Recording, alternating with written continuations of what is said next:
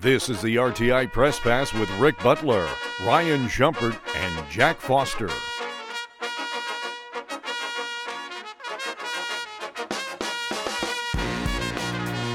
All right, ladies and gentlemen, welcome into the Rocky Top Insider Press Pass podcast. My name is Ric Butler. Joined to my left, that is Ryan Schumpert. Joined to my right, that is Jack Foster.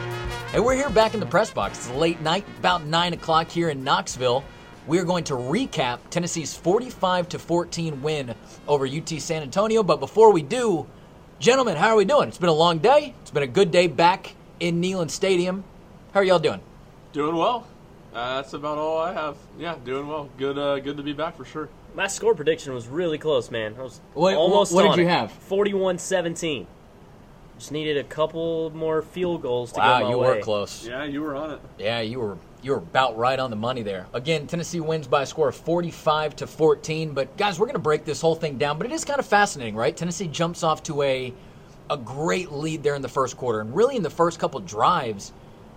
I don't know what was being said in Tennessee's locker room, but I had to imagine that that is exactly what they wanted the start to look like. Again, bouncing back from the loss to Florida, things kind of I don't want to say spiral by any stretch, but there was certainly a lull there in the third quarter. Starting the second half, Tennessee was able to overcome that a little bit, but again, both teams scored 14 points in the second half to get us to our final score. Ryan, I'll start with you. Just kind of from a from a broad level, from a macro level, what do you kind of think about this game? Yeah, that's a good question, and certainly it felt like, some ways, a tale of two halves. Uh, Tennessee came out so sharp in this one, uh, scored touchdowns on its first two drives. Its first five drives were four touchdowns and a missed field goal.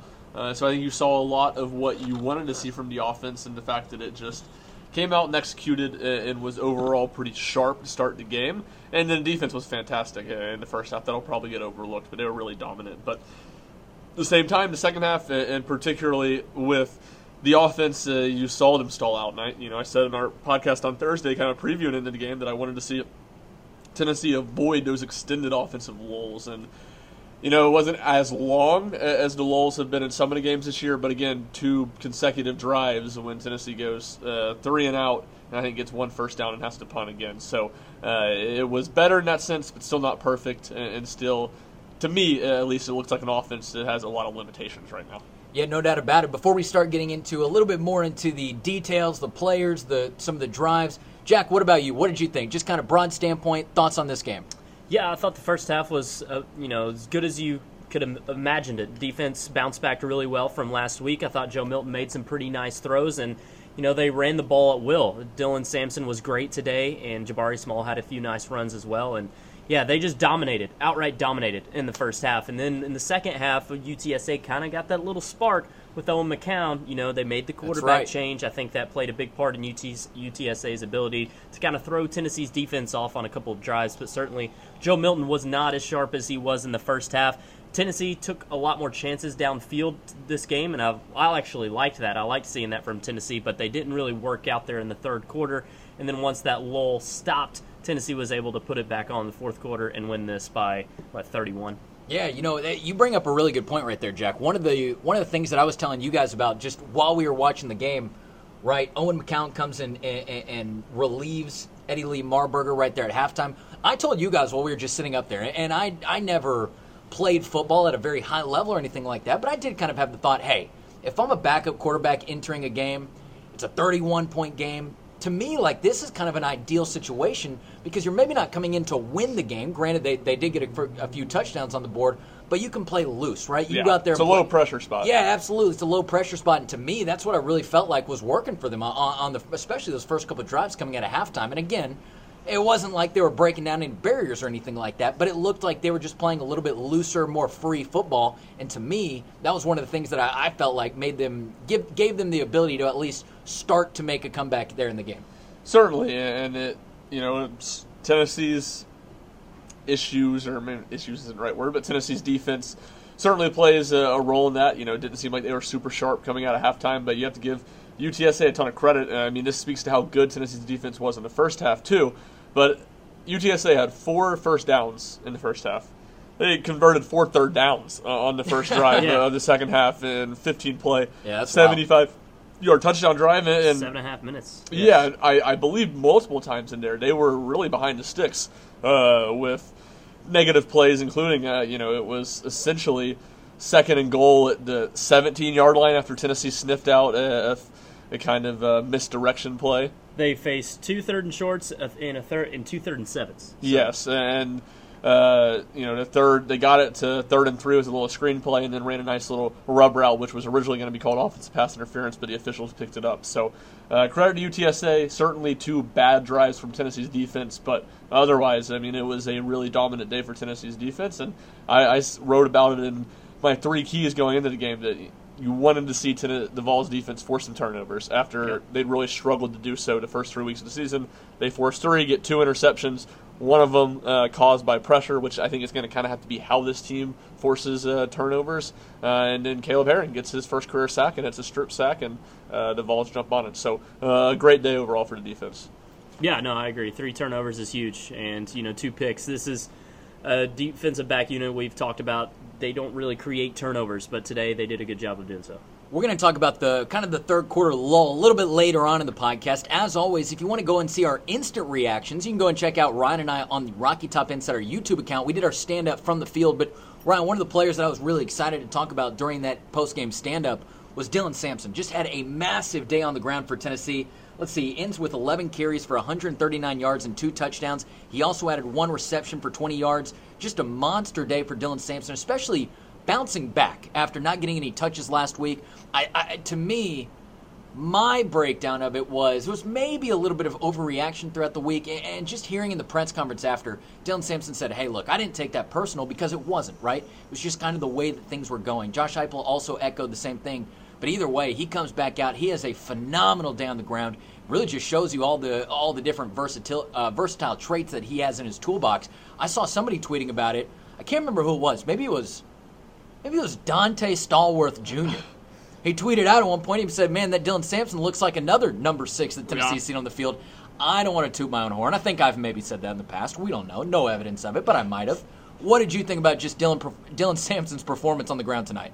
He was really good, and you saw him respond the way you would want to after. Uh, I'm sure he was frustrated at his lack of playing time last week, and he's just a really dynamic player. And you saw that he was really elusive tonight in this one, and I don't think it's a surprise. We, we know Dylan Sampson's good. The, the question for Tennessee, the, the challenge for Tennessee, is finding a way to balance carries between he, Jaylen Wright, and Jabari Small going forward, um, which is a, a, good problem to have. I, I, certainly think you know the bigger issue for Tennessee's run game is going to be run blocking going forward, especially as they go into SEC yeah. play. Uh, but they got multiple good running backs. Dylan Sampson, you know, may be the most dynamic with his big playability.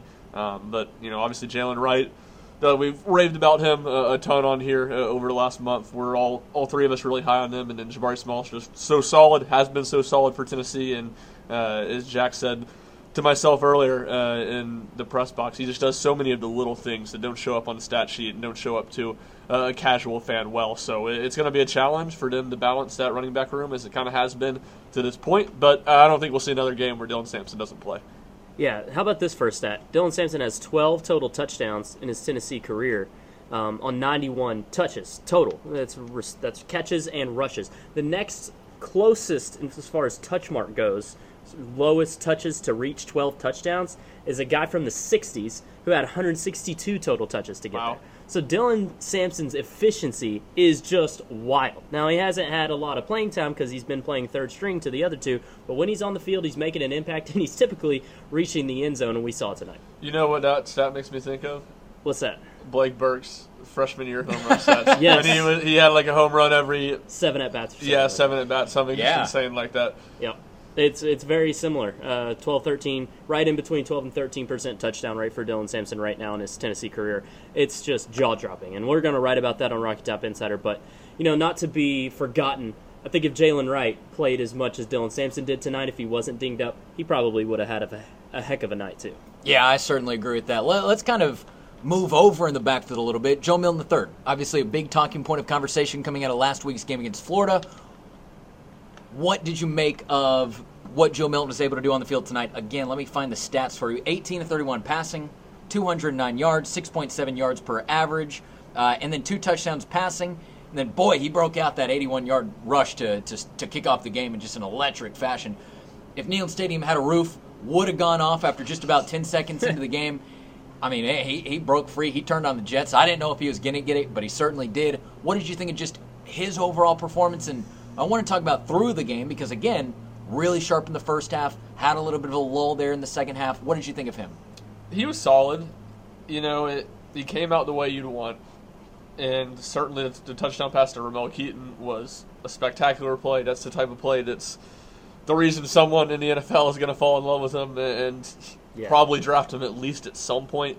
Um, but you know, it, it just what stands out to me is what stood out to me the last couple weeks, and it's that Tennessee's just not asking him to do a ton right now. It is a lot of short passes in the screen game and the RPO game, and obviously you're asking him to do something in the RPO game as a quarterback. You have to make that read.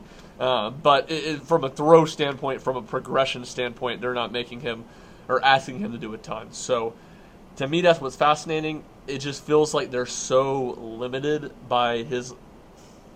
I don't know if it's necessarily him or the lack of trust in his ability to throw the ball in the intermediate, Yeah. but I just don't know how I see that progressing because they clearly don't have much confidence in him to do that. And unless you're just running the ball really, really well, you can't get by in SEC games just throwing it deep and throwing screen passes.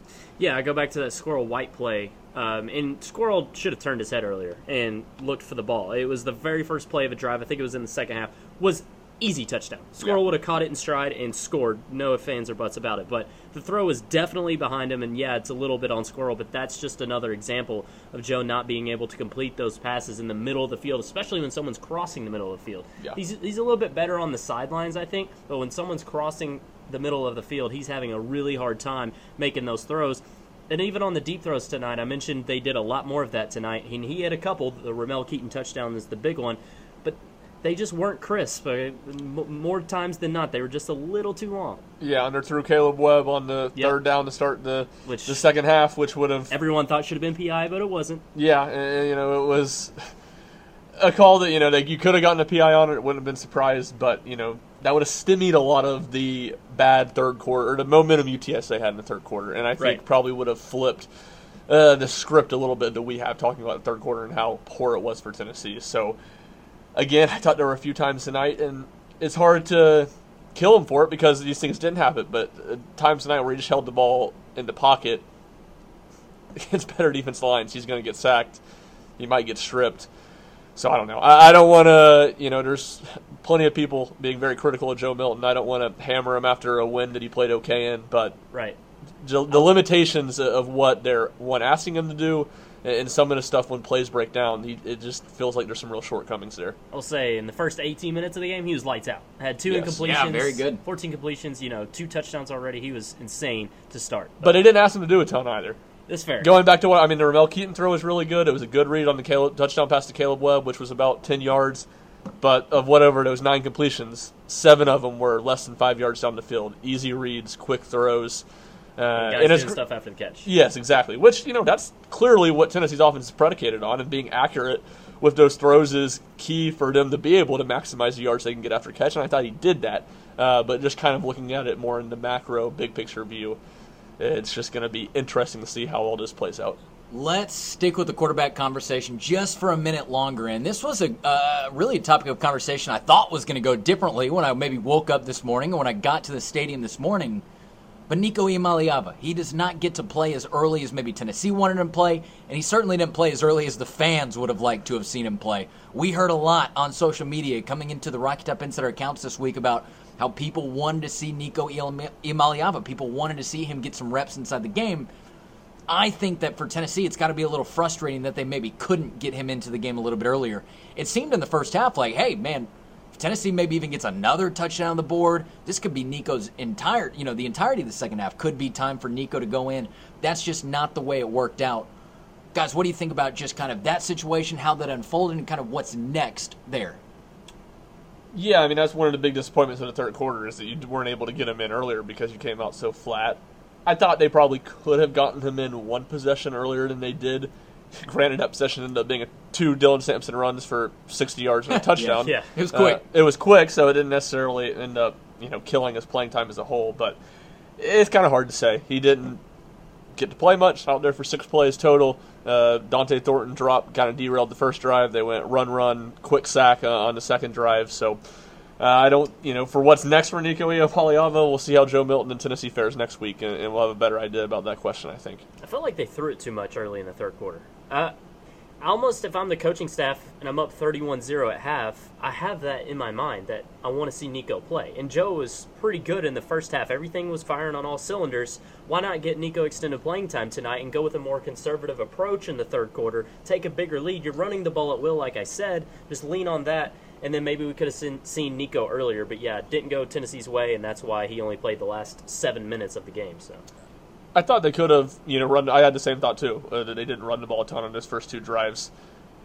The one thing that I'll just say to all of the wanting to get Nico playing time thing is Joe needs playing time too, man. Like he needs, Sure. he needs as many reps and as much game action as possible. So it's it's tough to balance that, and certainly you saw that from the game plan. He didn't want to just completely. I'm sure ideally, you know, two drives for Joe, two good drives in the third quarter, they probably would make the move to Nico, but they didn't want to, those to be drives where Joe doesn't do anything either. He just hands the ball off. So it's kind of a tough balancing act, but uh, certainly I think that was you know one of the disappointing parts of the Vols win.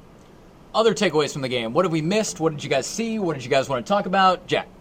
yeah, just the injuries. Uh, Cooper Mays once Ah, again, great point. Not on the inactives list, but does not play. Danico Slaughter, same thing, right? I did not see Danico Yep. Slaughter tonight, so dating back to the Florida game, both those were out again. We saw Gerald Mincey return um, and get time at both left and right tackle, so he's back in the fold. But just the injuries that happened tonight, I mentioned Jaylen Wright got a little bit dinged up. Ramel Keyton crashed to the field on Joe Milton overthrow. He laid out for it but couldn't make the grab. And you have to think, you know, maybe I don't want to speculate on anything, but it looked kind of scary for him there. So we'll see what happens. He But, face planted the ground. yeah, I don't know I mean, if that's my what immediate injury thought would be was, but- concussion. I'm no doctor, but you know, don't want to speculate, of course. But that's something worth monitoring going into next week. So, a couple injury notes there. His face mask ate a lot of grass on that Yeah. play. Yeah, no, uh, it's a good point by Jack. You know, Heupel said he felt like most of those things were going to be guys that get back. I know this is going to shock y'all to hear, but Joe or Josh Heupel will know more later. Now he might not tell us later, but he'll he'll know more later. The one. I'd keep the most eye on is Keyton. Yeah, I think I think Wright so, will be too. okay. And Uh, same with McCoy. I think he'll be. Yeah, Bru. Yeah, he's. I think he'll be fine. yeah. Uh, those all seem precautionary, but you're right. The Ramel Keyton play was just a scary play to watch. And I'll add, if Ramel is out, it feels like Kaleb Webb is that other outside guy. We haven't seen Dont'e play out wide at all. He didn't have a good game tonight. feels like Kaleb Webb would be opposite Bru in that scenario. it almost feels like Kaleb Webb's working his way into being Tennessee's fourth receiver, Yeah. no matter what. You know, Dont'e Thornton just continues to be a, a little bit underwhelming. Yeah, and I, I think that a lot of it, you know, I, I- we you see the athleticism that, that he has, you see the potential that he has, but I, I, even Kaleb Webb, right, who's a redshirt freshman in this system, he's been in the system for a year now, right? So even a guy like that who who maybe has a little bit, I don't know how, how to compare their talent. I, I think it's a little bit difficult. You haven't seen a ton on the field, but I do think that that you know Kaleb Webb's just experience being in the system, I think that that does prove valuable, especially in a situation like this where you can just plug and play into a game, and you can even wind up in the end zone Yep. eh, with a really nice catch right there. Yeah, I, I mean, dating back to the spring, I thought Kaleb Webb played really well in the spring game, and you know, I didn't see much of fall practice, but it really feels like he was always ahead of Leacock or Chas Nimrods of the world. And now, if he can make that step and become a top four receiver for Tennessee, that's really encouraging sign. Yeah, certainly. And Did did Nimrod drop that pass or was it an overthrow? it I- was it was a little bit of both. I mean, he could have like laid out for it, maybe caught it, and I think it hit his fingertips. But I mean, it was a little. It was It would've been and it was a he, really- sa- he sailed it far. Like, yeah, let's be it'd- honest. more on Milton. Than, Yes, I would agree. Yeah. Ryan, any other break uh, breakdown thoughts from the game? Uh, just a couple defensive notes. You know, we talked about how good they were in the first quarter or the first half. Uh, in those drives in the first half, there were four, three, nine total drives for UTSA. The last one was they took a knee to take it in halftime, so really eight. Four three and outs, two turn, two turnovers on downs, an interception, and then uh, uh, I can't remember what the other drive was. But UTSA only pa- passed midfield one time. The Vols defense was really, really good. Tyler Barron, I thought, was consistently in the backfield. Caleb Herring, or excuse me, Elijah Herring, who wasn't fantastic last week at Florida. I don't think he was awful either, but I thought he was really good in the first half, consistently around the ball, um, and, and certainly just an overall good performance from the defense. Tamarion McDonald had a nice pick. Might have gotten away with a little bit of holding on it, but uh, you know, play with a little Yeah. physicality, you get away with a lot in college. There was a there was a point in there in the first half where I looked down and I mean it looked like Tyler Barron had brought his his bed, his desk, his TV. I mean, he had just he had made up his home in, Yeah, he the had a really UTSA backfield. Yeah. He, he he set up shop there and he and he lived there for for a good portion of the game tonight. Uh, Jack, what'd you think about that? You know, Tyler Barron, he's had a really good season so far, and he was good tonight. I do have one final thought, and it's Jackson Ross. Now, he got a lot of Oh, flack for how he started the season tonight. he was brilliant. Six punts, 266 total yardage. That's a 44 per punt average. As long as 52, two are over 50 yards, and three were down inside the 20. So a very, very good night from Jackson Ross, who got a lot of work despite Tennessee scoring 45 points. I mean, Tennessee had seven scoring drives, and he punted six times. So Yeah. that Tennessee just dominated tonight in time of possession, and you know we got to see a lot of Ross. Jack, I told Ryan this during the video, but as just a, a pure football fan, as somebody who loves the sport of football, Yeah, the whole ambidextrous punting thing Yeah. fascinates me. it's great. So fascinating, and, and Ryan made a great point during the game, and, and I think it's easy to tell. You know, you can you can kind of predict maybe which foot he's going to kick it with based on where Tennessee is on the field, going to the going to the strong side of the field. But man, it's just so fascinating to see what he can do, whether he goes left foot or whether he goes right foot. And you're right, man. They're they're really starting to connect now. I, I, I don't. I'm not a kicker. It's just fascinating to watch. It's, Yeah. it's something you obviously don't see every day, and you don't expect to see every day either. Yeah, and his punts are so low, right? They're hard Yeah. to return. So if he's dialed in and he's got the right distance and just you know accuracy, then it's going to work even better than it would you know a punt that's high in the air. And I haven't seen one from a TV. Well, I guess I've, I've gone back and watched a couple during the replays, but I haven't really seen one live on TV yet because we're at the we're at each one of the games. It almost looks like a knuckleball type of thing, right? It, it looks like it's probably tough to catch because you don't really know which way that thing is rotating, spinning, going end over end. Yeah, exactly. Yeah, it's you know it's the whole rugby style. You run out, give it plenty of time for your gunners to get down there, kick a low, a low kick, and, and try to defend it well. So no, Jack, that was a good point. I brought it up on our uh, post game uh, show down live on the field. He was really good. Josh Turbeville, you know, he's continued to be for the most part really good since the opener. So uh, a lot of those Tennessee specialists that struggled earlier in the season are starting to find their uh, rhythm a little bit, and uh, we'll see how things continue to go. But uh, certainly good, good kicking tonight from Tennessee. Ryan, any other thoughts on the game? That's all I have. Same Jack, here. any other thoughts? No, I'm I'm good. Did you guys see that bug that flew on me like ten Yeah. minutes ago? Yeah, you were so over dramatic. Yes. Oh, over dramatic. Yeah. yeah, entirely. That's the, that's the Some word that people- both of you would like to go with. You're Yes. over you dramatic. flipped Yes. out. I don't like bugs. I You were- don't- it was I like don't a, it was like a it. mo- like a tiny Oh, little get- get- no, Some such, are- first some- off, no such thing as a tiny little moth. That's a terrible statement. There, there's just That was a moths. Yeah, tiny okay, moth. hold on. It It, wasn't a moth. It was green. It I don't was know what green. it was, Okay. See, it was an unknown animal. but I know it wasn't harmful. No, it could. You don't know that. You don't know If that. we had a camera filming us, people would be calling me a hero for And then it, it's continuing not- my train of okay, thought as you. Also, you were over dramatic when it came in, flailing your arms, but then when it left, you had to take a moment to decompress and put your hands over your face and lean back and like take a deep breath and Uh, get yeah. over it. So, so not only did you flip out when it came in, and it was like a thirty second delay for you to finally like regain a- yourself. It's like an inflatable person at a at a, at a car dealership. is what you look like. And here I Uh, was yeah. just continuing on my point, know, like- trying to. I'm like looking at Ryan Bodie. I'm like, what is he doing? Here's the thing: I didn't really care about Ryan's point in the moment. I was concerned about my own safety. I'd have, did a bug fly on you? Did a bug fly on you? No, it flew to me. It flew directly on me. I didn't like it. I didn't like it at all. Thank you for powering through. Uh, that was really. I, I really thought that was going to go a different direction. I thought you guys were going to be like, were- "Wow, Ric, you didn't even make any noise. That was incredible. Way to go. That was a scary situation." No. Not at all. and I am someone who will be easily scared by bugs, but that bug was so far away from scary. I, I didn't expect it. I didn't expect it, didn't know what it was. And I don't even want to sound like a wuss here. Because Well- I'm not. I need that to be known. No, no, no, no, no. No, no, no, no. I need that to be known. I know I can't have the people out there thinking I'm a wuss. But none of us like bugs. So I think that there will be people who are empathetic towards my situation. Reach out to me on Twitter. Don't please. be empathetic to the situation. Please be empathetic. There's no need to be empathetic. We, we need to get out of Yeah, here. we need this to is get outta here. ridiculous. This is getting ridiculous.